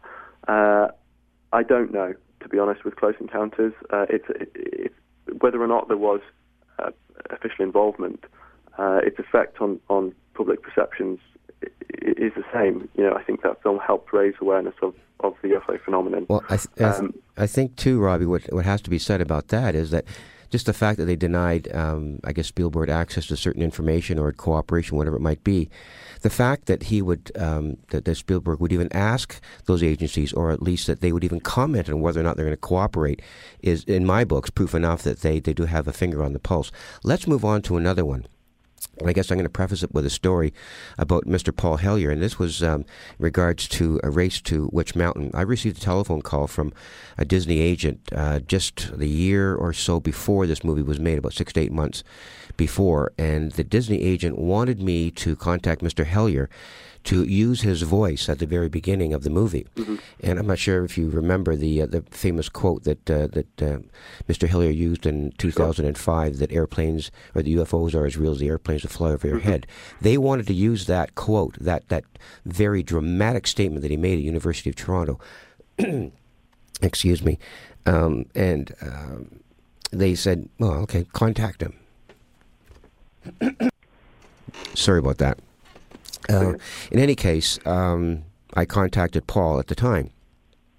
And knowing what I know about the Disney Corporation, I counseled him not to become involved in this movie because uh, for perpetuity his voice would be associated with with this movie. And my understanding through Andy Fickman the director that you can as you can recount to us there's a whole lot more to the CIA involvement direct involvement in this movie. So with that kind of preface uh, you know we could have had a, a, Canadian cabinet minister with his voice uh, lended to a, a, Disney corporation movie that had uh, definite CIA connections. So do you want to run us by the how this Andy Fickman got involved in that? Mm-hmm. Uh, before I do that, very literally, very quickly, one of the other things I forgot to mention here was that uh, Disney's also directly tied to one of the world's largest defense contractors, Boeing, uh, at a directors board level. So John Bryson, who is currently one of the directors of the Disney company, is simultaneously one of the directors of the Boeing company. Uh, I would say that's a pretty strong conflict of interest. You, on the one hand, you've got him making all this magic for kids, and on the other hand, making bombs that kill kids. You got it. You got um, it.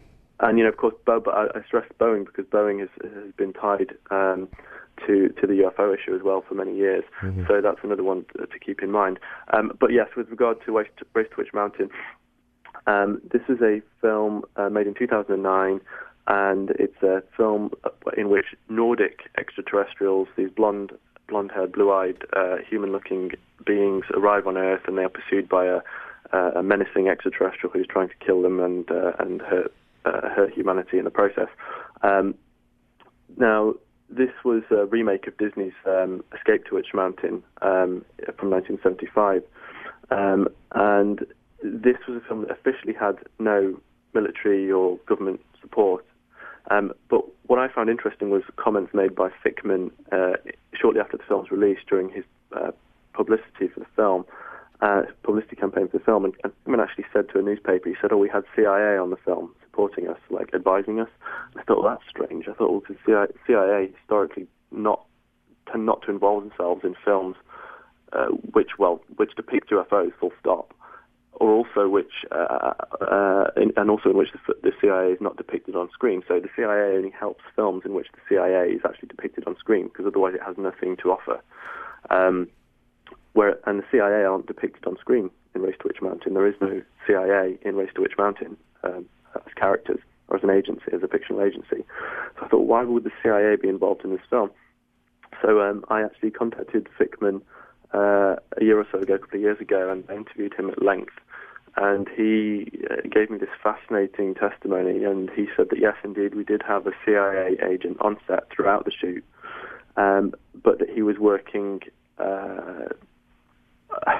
I don't want to say off the books. It was it was what it. I mean, it was essentially. But this is unknown to Fickman. Fickman thought this guy was working in an in an official capacity, but it turns out that he wasn't, um, or that he was working off the books, because Fickman said that um, this guy he he came into the production through backdoor channels, and that he was a, a, a colonel uh, in the Air Force. This guy was an active colonel as well as being CIA operative um, he had a background in technical intelligence and satellite imagery and things like that, and had worked in Hollywood for many years.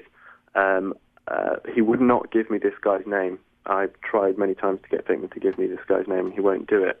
Um, but uh, he said that this guy was actually present throughout the shoot, and he said that this agent actually helped design, well, not helped, but actually completely designed the on-camera alien language that you see in the film, in the spaceship at the end of the film, and all of the digital graphics that that uh, are represented on screen um, as being alien, he designed.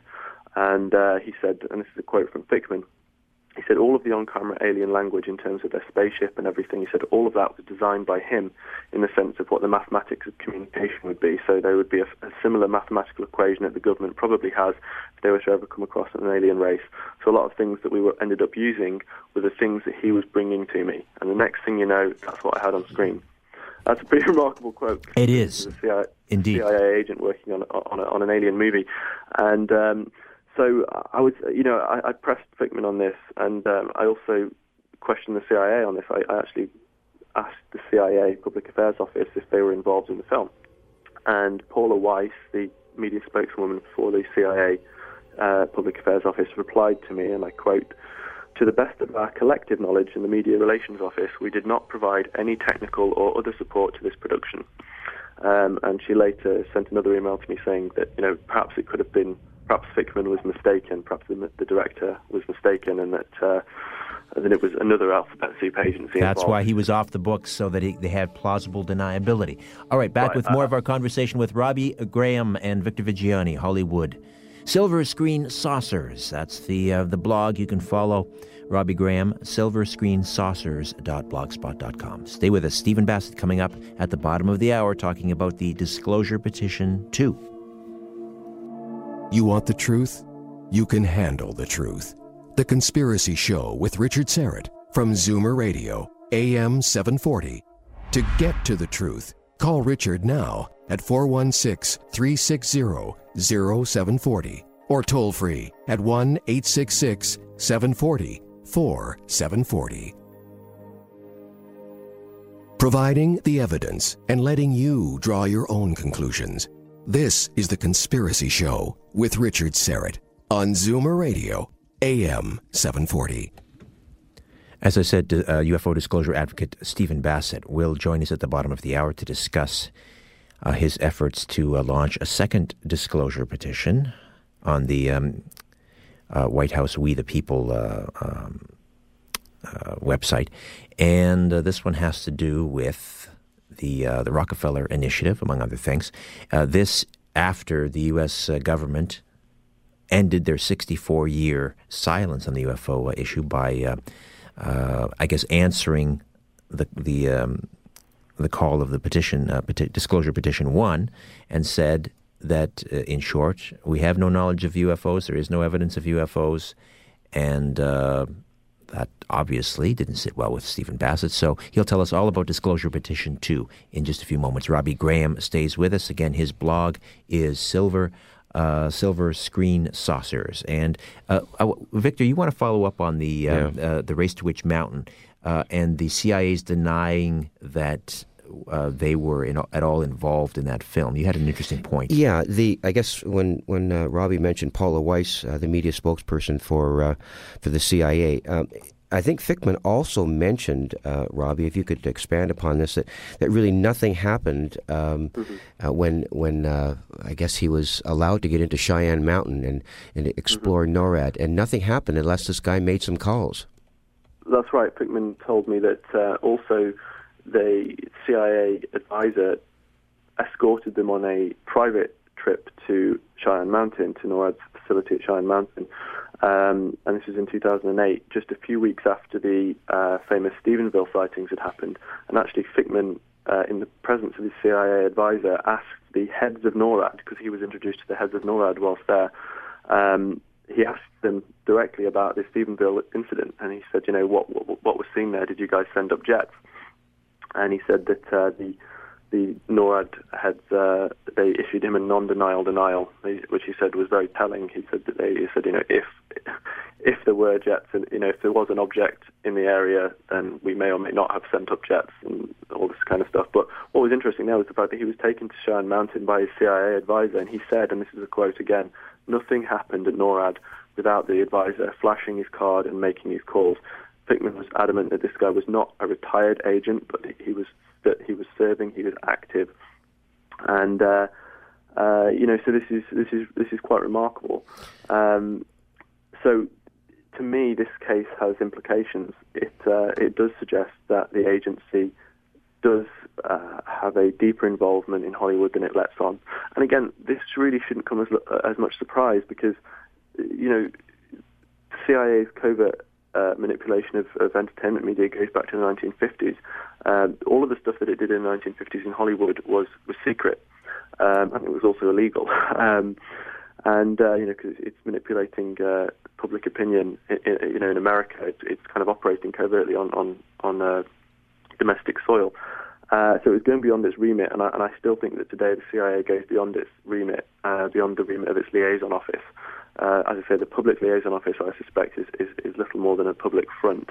Um, if you're the CIA, then you're going to want to control uh, the media uh, to the greatest extent possible. Are you able And to look at a film? Sorry, Robbie. Are you able to look at a film, or Victor, to you as well, and say a, a, film about UFOs or aliens, and say, ah, that's got um, uh, CIA fingerprints all over it, or oh, that that the message coming out there, that's definitely Office of Naval Intelligence. Well, I can I can say something about that, and, and Robbie, I'd, I'd like you to take off my comments about this.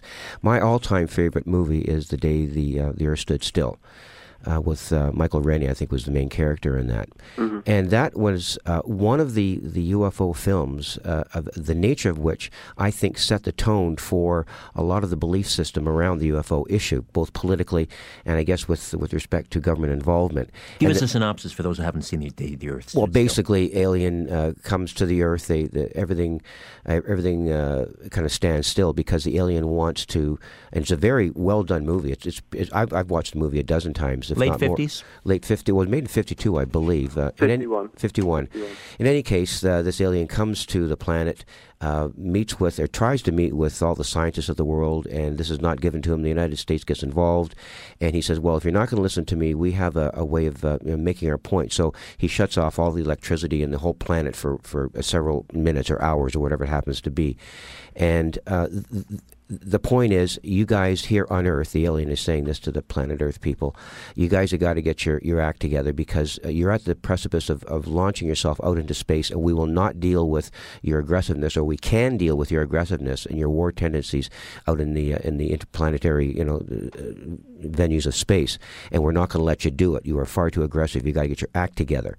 And I think that message basically is the one that uh, most ufologists believe that that's one of the reasons why the, the ET presence is here on the planet. Now, I, I believe that that's a just a point of view, but I guess the my question to you, Robbie, that that film, how much more sophisticated has the CIA or other you know agencies' involvement become since 1951 until now? Is the level of sophistication the same? Do they still have their finger in the pie, or are they doing more to shape uh, the the uh, I guess the points of view of the public with respect to this issue? Oh, I would say vastly more. I would say it's become vastly more sophisticated. Um, uh, as I say, I, I, I think that all you have to do is look at the model uh, for the CIA's manipulation of news media and infiltration of news media. They had guys, and uh, um, uh, as I say, going back to that quote that I said, you know, that I gave you there, uh, by the CIA's own admission, by uh, by the by the mid 1970s and, and certainly by the 1990s, the CIA had relationships with reporters from every wire service, newspaper, news weekly, and television network in the nation. Um, and uh, you know, it's insanity to think that this relationship doesn't extend to entertainment media. Um, why wouldn't it? And, and indeed, we know that it did in the 1950s. Um, there are a number of examples you can point to where the CIA is known to have covertly influenced movies in the 1950s and 60s. So to think that it suddenly ceased these operations all of a sudden for no no apparent reason is is, is, is madness. Of course, it's it's continued to do this, but I think that it's become more deeply embedded. It's become uh, uh, much more covert, uh, and I think is how they do it is, is they simply have assets. They have friendly, some paid, some unpaid assets uh, throughout the industry. Um, this is not to say that the whole of Hollywood is CIA. Of course, it's not. You know, you only need a few people within the agency at certain choke points, at certain points of influence, to be able to uh, wield considerable control. Um, so, so that, that you know that's how it works. And, and and you know there are there are films, of course, which we can point to in the modern era where we know the CIA has has been involved because they they do they do they've done so uh, publicly. So TV series such as The Agency, the, uh, the film The Recruit, TV series Alias with Jennifer Garner, Jag, uh, the film Bad Company, the, the film the, Sum of All Fears with Ben Affleck. All of these received official CIA support, and all of them promote a very positive image of the CIA, and they present a certain image of America and America's enemies. Um, but as I say, you've got the, the public involvement and then the covert involvement. And the covert involvement is, I think, more along the lines of what you saw on Race to Witch Mountain, where you had subtle manipulation uh, of, of script content. It's off the books. They're not accountable to anyone, and uh, no one really asks any questions. And uh, and I think that very few people bat an eyelid because the relationship between Hollywood and the national security state has become so symbiotic over the years that uh, people don't question it. People don't think that it's sinister in any way. Um, or undemocratic, when of course it is. That's that's what I want to ask you. Why do you think? I have my own opinions on it. Why do you think that people don't question this matrix that's been built around us? And my colleague here, sitting to my left, uh, has said yes. In one of your promotions, I think Richard, to say if you if you think that Oswald shot you know, Kennedy, you're living in Disneyland. Um, you know, you've got this sort of matrix that we're living in. Why don't people question it a little bit more? I mean, I, I'm fascinated by that. Uh, because people are too busy watching American Idol. there's more, there's more yeah. important things to do, Victor. um, so they think. Sad, I do. Uh, it's a sad fact. I think we're too distracted with other nonsense. I think it's um, self-preservation. I, I think, and, and, I think you know you're right. It is partly self-preservation. I think that we, we I think that part of us sees that sees uh, the reality, uh, and we don't like it, and so we, we, we choose to distract ourselves um, because I think a lot of people feel uh, disempowered, they feel helpless, they feel they can't do anything about it anyway. They don't understand the system because it's so complex, therefore they'll just leave it for someone else to sort out. Hopefully. Robbie, very quickly, uh, we're almost out of time here, but once uh, you are a PhD candidate, once you are a full fledged PhD and uh, your thesis is, is published and is available in, in libraries and so forth, uh, where do you take it from here? Um, well, your book. PhD Yes, that's right. Well, I'm currently uh, working on a book, and um, I'm very pleased to be able to announce that uh, Bryce Zabel, the Hollywood producer, the creator of Dark Skies, and the co-author of uh, AD After Disclosure with uh, Richard Dolan, Bryce and I have teamed up for a joint book TV project. Uh, so I'm currently writing a book on UFOs in Hollywood called Silver Screen Saucers, sorting fact from fantasy in Hollywood UFO movies. With the assistance of the Office of Naval Intelligence? Just kidding. um, and Bryce has helped uh, develop uh, this book with me um, uh, at a conceptual level, and he'll also be writing the foreword for the book. Now, uh, excitingly, he'll also be optioning the book as source material for a TV documentary series which uh, also will be called Silver Screen Saucers. Uh, it's going to be uh, an eight-chapter book, about 80,000 words, and it's really designed to encourage the reader to, uh, I think, more thoughtfully consider the role of cinema in their everyday lives uh, and its significance uh, specifically in relation to the UFO ET issue. Um, it, it, it's tracing back to, to, to its roots, really, Hollywood's obsession with UFOs and extraterrestrial visitation, uh, and it does explore to some extent the um, the real life inspiration behind uh, certain Hollywood UFO movies.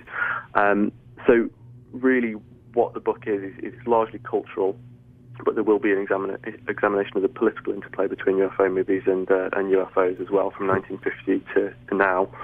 Uh, and it's I, I, hope really that you know both before uh, and after uh, disclosure, um, because I think that there will come a time, uh, come such a time, uh, that you know the book might serve as, um, I suppose, a useful guide um, through this uh, uh, cultural labyrinth, you know, that, that is UFO cinema, helping sort ufological fact from fiction, and uh, so there'll be a whole chapter examining um, government's interest and involvement in UFO movies, expanding greatly on what we've talked about here tonight.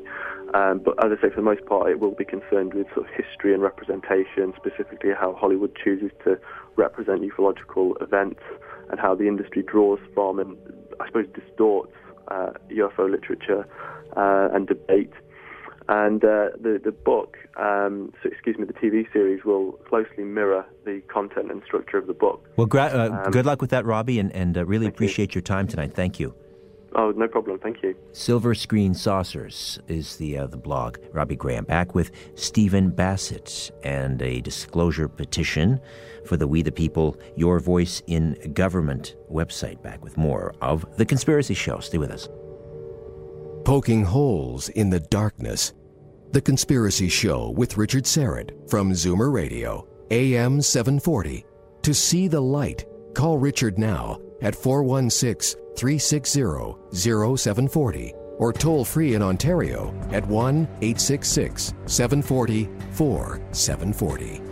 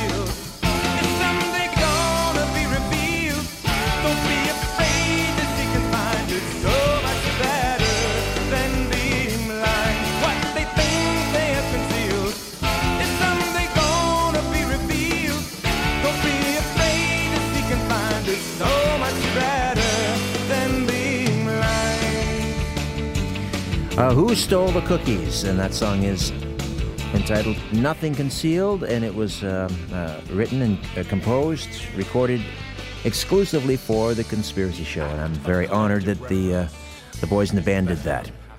All right. Uh, there, say what you will about the, uh, the Barack Obama administration, um, but at least on the surface, they are taking steps to uh, engage uh, the public uh, um, and and to give them a voice in their own government. Uh, witness um, the website www.whitehouse.gov forward slash petitions. It's called We the People, Your Voice in Our Government, and it gives Americans a way to engage their government on the issues that matter to them. And it allows people to, to launch petitions. Uh, for example, on the website, you've got uh, uh, petitions uh, taking action to reduce the burden of student loan debt. And if you gather enough signatures, the petition gets uh, uh, placed on the We the People website, and then hopefully the, the, the Barack Obama administration will then, they vow, they will respond to that uh, petition. Well, then comes, along comes a UFO registered lobbyist, uh, or a- rather a registered lobbyist in Washington on the UFO issue and uh, uh, UFO disclosure advocate who launches a petition on We the People concerning the UFO issue, asking for the government to formally acknowledge that uh, we are being engaged by extraterrestrials. Well, this resulted in rather historical uh, a moment back in uh, the winter of 2011. It meant the end of the the uh, the U.S. government's 64 year silence on the UFO issue. And here to tell us more about that and a more recent petition initiative is the executive director of the Paradigm Research Group, Stephen G. Bassett. Hello, Stephen. Welcome once again to the Conspiracy Show. Hi, good to be with you, fellas. Okay, so first of all, tell us the the disclosure petition one, uh, which was launched on We the People. You gathered sufficient signatures, and you got a response, not the one you were looking for. Forgive me. Well, it is the one we were looking for, really, in a way. Uh, no, definitely. The point of disclosure, petition one, was to put the issue on the White House website itself, in front of the world. Uh, anyone in the world can go to that site, including members of the uh, Congress, military, agencies, whatever.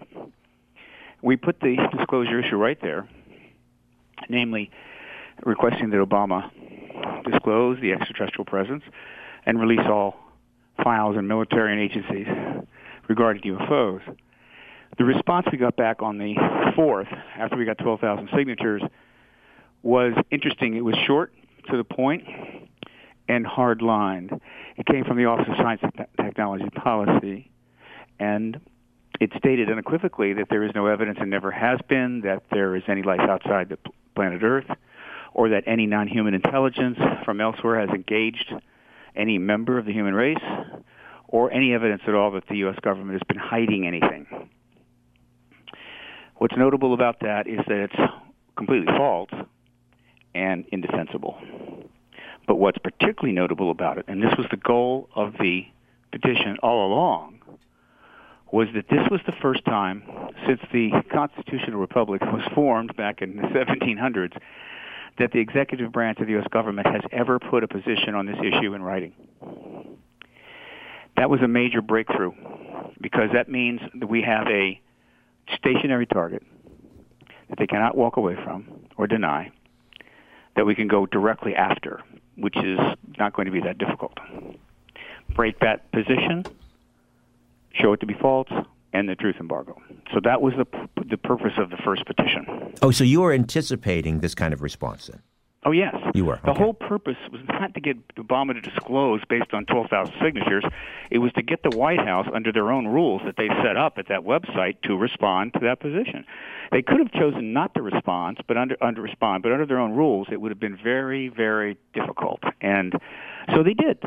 And they also mentioned that well, yeah, but we are looking for extraterrestrials with the SETI program uh, and the Kepler telescope. It's the usual stuff. Hard line, completely indefensible. Good. That's what we wanted. Now, Okay, so petition number two comes along, and what is the wording there? well, the pur- the purpose of petition petition number two uh, was it's multi multi purposes. One, to again keep the issue alive on the White House website before the world.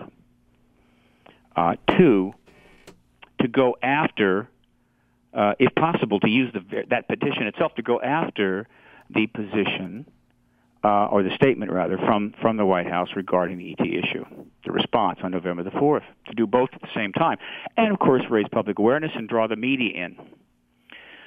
So this the second petition was carefully crafted, and it's been waiting to be. It's a card waiting to be played for 16 years, but has always been in our hand. But we just did not have the ability to play it and get the response we wanted. And that uh, this: that the disclosure petition two is we petitioned the Obama administration to immediately investigate uh, UFO ET investigation efforts uh, during the Clinton administration from 1993 to 1996 at the behest, and I'm paraphrasing here, of Clinton friend billionaire Laurance Rockefeller.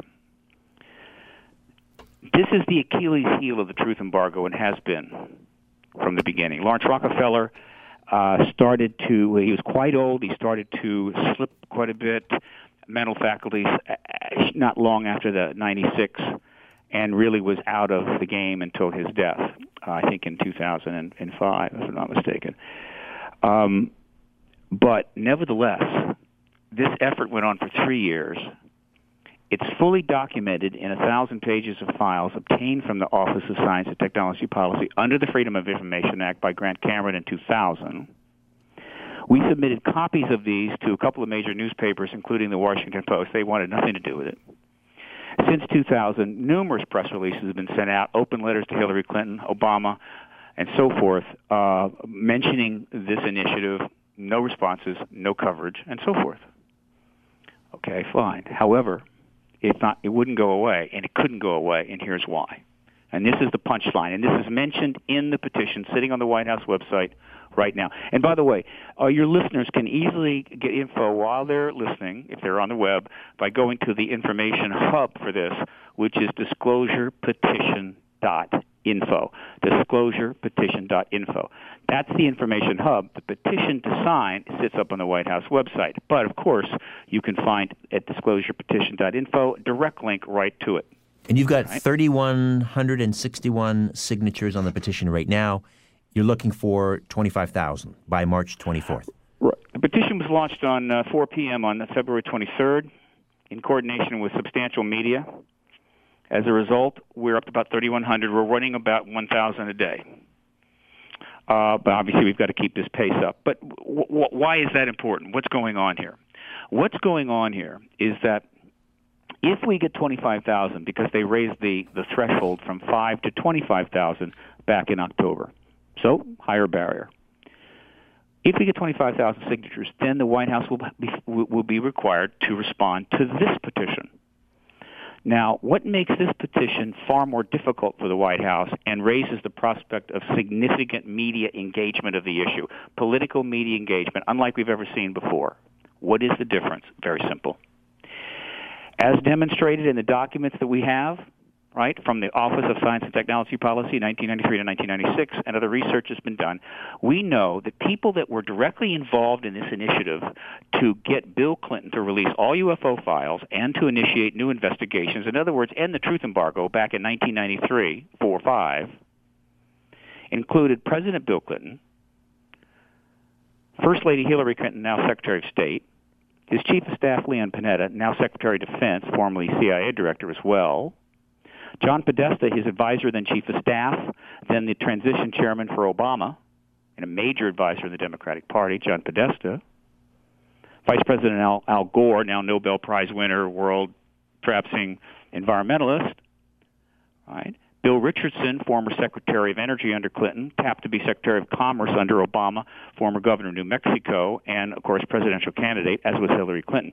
These are major, major figures in American politics and in the Democratic Party, three of which have run for president, one of which has been president, and not a single one of them, even though they knew about this initiative or involved in it, have ever spoken publicly in the 16 years since that initiative ended or, while it was going on. Uh, Nor uh, have they ever been asked a single question by the by the political press. Other than under the sort of understandings of the truth embargo, and now 16 years later, that initiative and those names and two links to the confirming documents up on the web. You can download them. You can read them. One is at Grant Cameron site. One is at Paradigm Research Group site. Are sitting right now on the White House website for everyone in the world to look at, and they will be up there for at least 30 days while we try to gather the 25,000 signatures. If we get those signatures, it will remain up until the White House responds sometime in mid-April. So what I'm saying is if any anyone who, who believes it's time for the human race to know the truth about this ET reality, or at least learn that they're here, anyone thinks they have the right to know the truth, about this, that they have a need to know it, and is tired of this game going on any longer. However justified it was during the Cold War, it's no longer justified. They can possibly make some history here if they will take the few minutes it takes to go to the whitehouse.gov website into the We the People section, find this petition, and sign it, or go to disclosurepetition.info and go to the direct link to the petition, and that this direct link is going to be spread all over the internet. Let me mention, people say, well, well why would the press cover this? Uh, let me mention that the first petition, which was rather basic and not, not overly controversial, Obama, please disclose ET presence and release the files, that petition received hundreds of articles in multi languages all over the world and quite a few video um, pieces. In fact, that petition received more press coverage than all of the posted petitions to the White House website at that time combined. All right, listen, I've got to take a break, uh, Stephen. Let's uh, take a time out. We'll come back and reconvene on the other side and continue to discuss the disclosure petition, too. Uh, and we'll tell you again how you can get involved. Back with more of The Conspiracy Show right after this.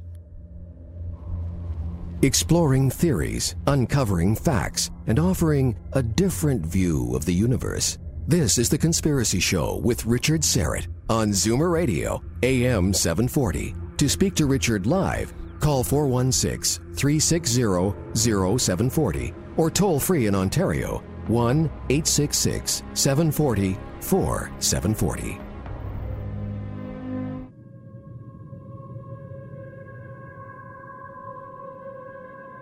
The owners of the system are asleep.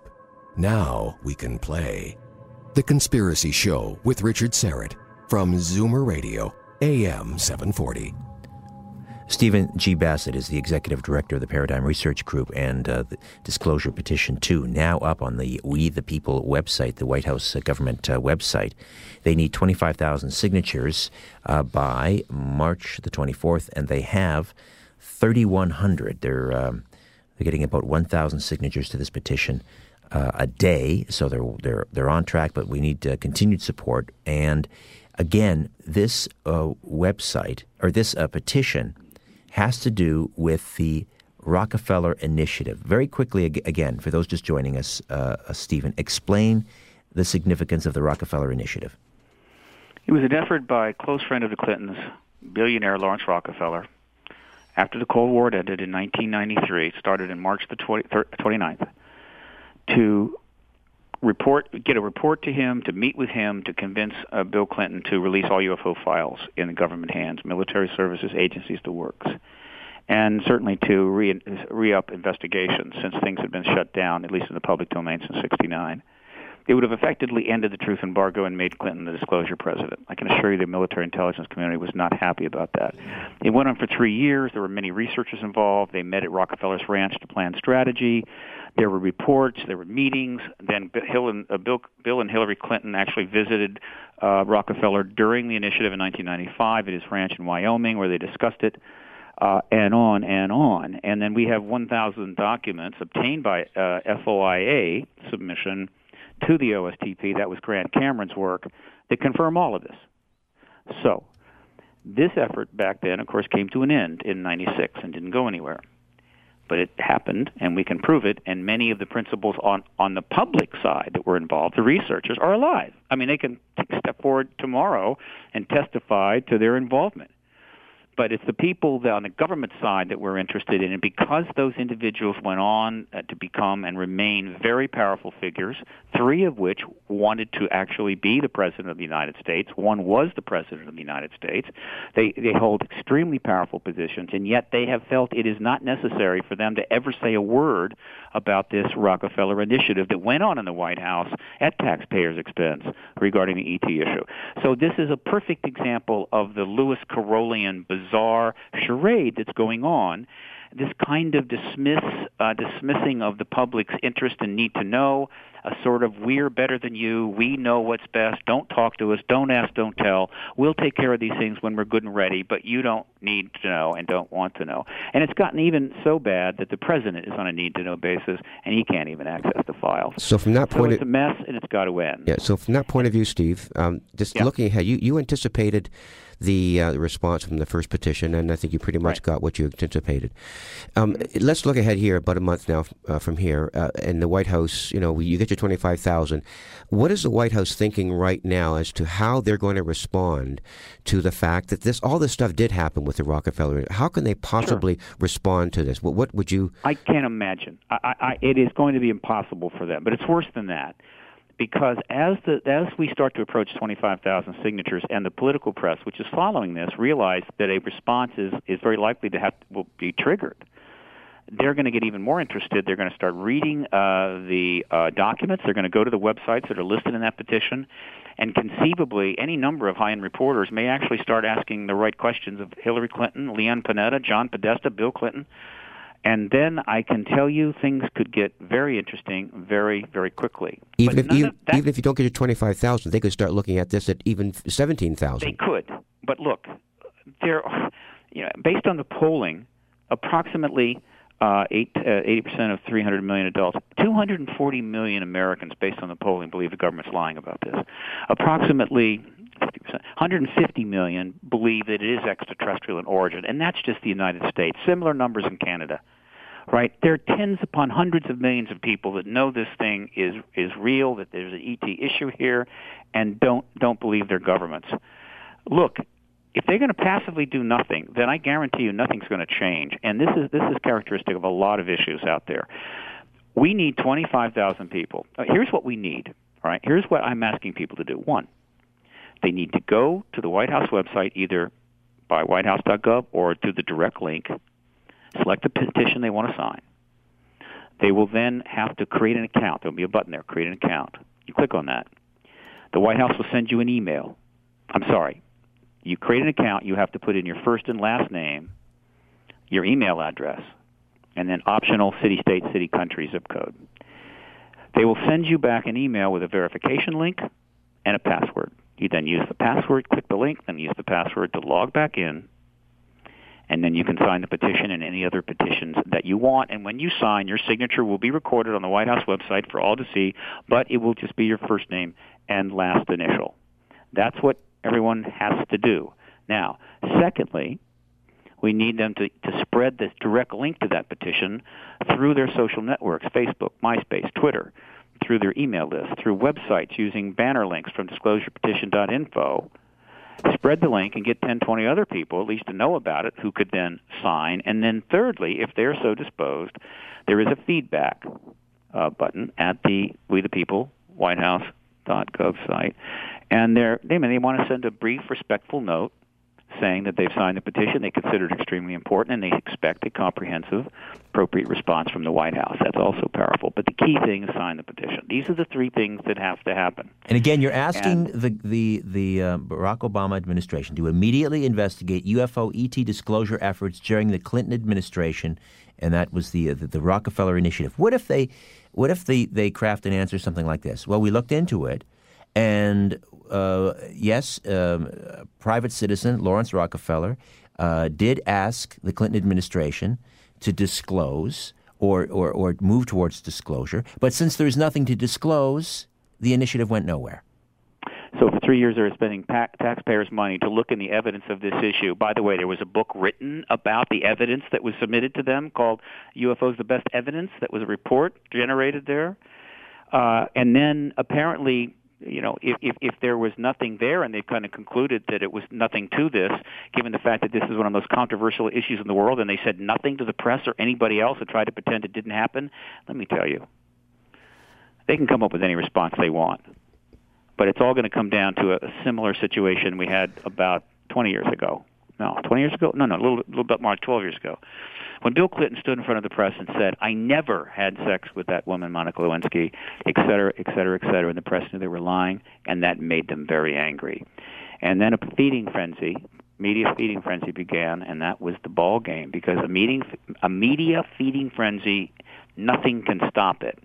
Now, the situation we're in is that we've put the White House in a position where they either have to outright lie, lie to the press, say nothing at all, or try to come up with a lit- legitimate response, which could very well be truthful. Any of those three, get the same results. Boom. So they're going to have they have a real task. I'm not saying they can't they can't solve the problem. I'm only saying that we are putting them in a position, and we are putting this issue in a place where engagement, not only by the U.S. media, but world media. And remember, as I said earlier, anybody can sign this. Canadians, Mexicans, Ecuadorians, Aleutians, anyone can sign it if they have an email address and a computer.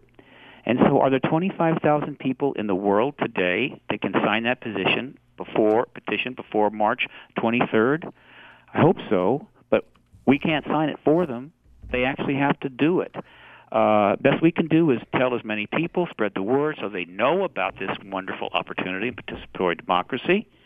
And and by, the way, over t- nearly tw- twenty thousand petitions have been submitted. People really do want to engage the government. Of those, about 450 got the 150 signatures needed to be posted, and of the 450 that were posted, 53 have so far gotten a response from the White House, and one of those was disclosure petition one. Right? So we're we're actually out there. We we we have made a clear statement. We've gotten media coverage. Uh, recently, uh, in, in uh, Google uh, blacked out its logo and put a little link to a petition opposing the SOPA and PIPA uh, anti-piracy bills because they felt that it wasn't uh, they weren't written well, and there's a better way to do this and still protect proprietary rights. In 24 hours, 7 million people signed that petition. 24 hours later, the sponsors and backers of the bill stepped back, tabled it. That was that. Now that's people power. Now that was uh, you know online piracy and uh, a a bill that, that might have infringed on on on um, access to websites and so forth. This is about the presence of extraterrestrials engaging the planet for God knows how long, and the disclosure of which could open up unfathomable opportunities for the human race. We don't need seven million. We need twenty-five thousand. Let's preempt the. Twenty-five thousand people ready to step up for the truth. I sure hope so. Let's just preempt the We'll media find out. frenzy. Let let's preempt the the media frenzy very quickly. Talk Yeah. to journalists that are out there. Any journalist who wants to get their finger in this pie before the the fit hits the shan, so to speak. What are you going to say to them We've got 60 seconds. I'm going to say that look, you you you you you had a tough time during the Cold War. It, it really couldn't be approached. You sort of knew that. You went along with the truth embargo. It's now 21 years later. There's a kind of institutionalized embargo, but this is the greatest news story of all time with huge implications. We've just provided you the names of some of the most powerful people in the world and the documents that show that clearly they knew about this or were involved in this issue.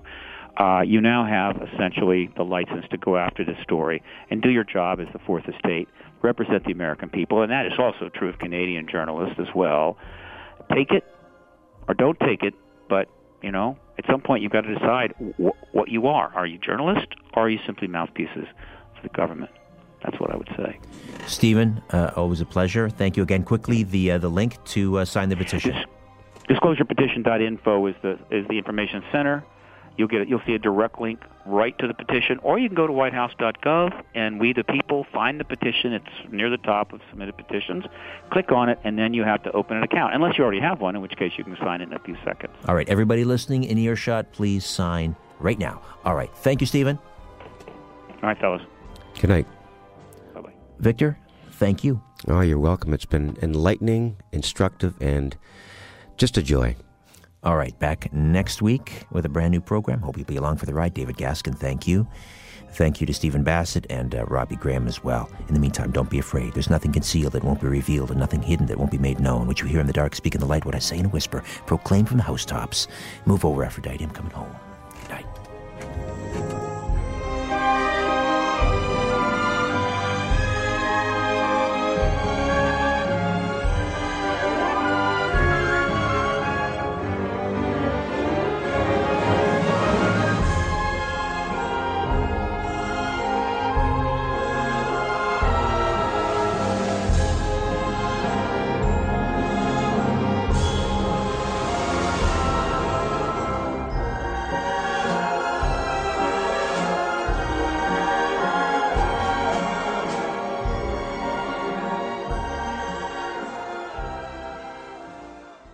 This podcast is proudly produced and presented by the Zoomer Podcast Network, home of great podcasts like Marilyn Lightstone Reads, Idea City on the Air, and The Garden Show.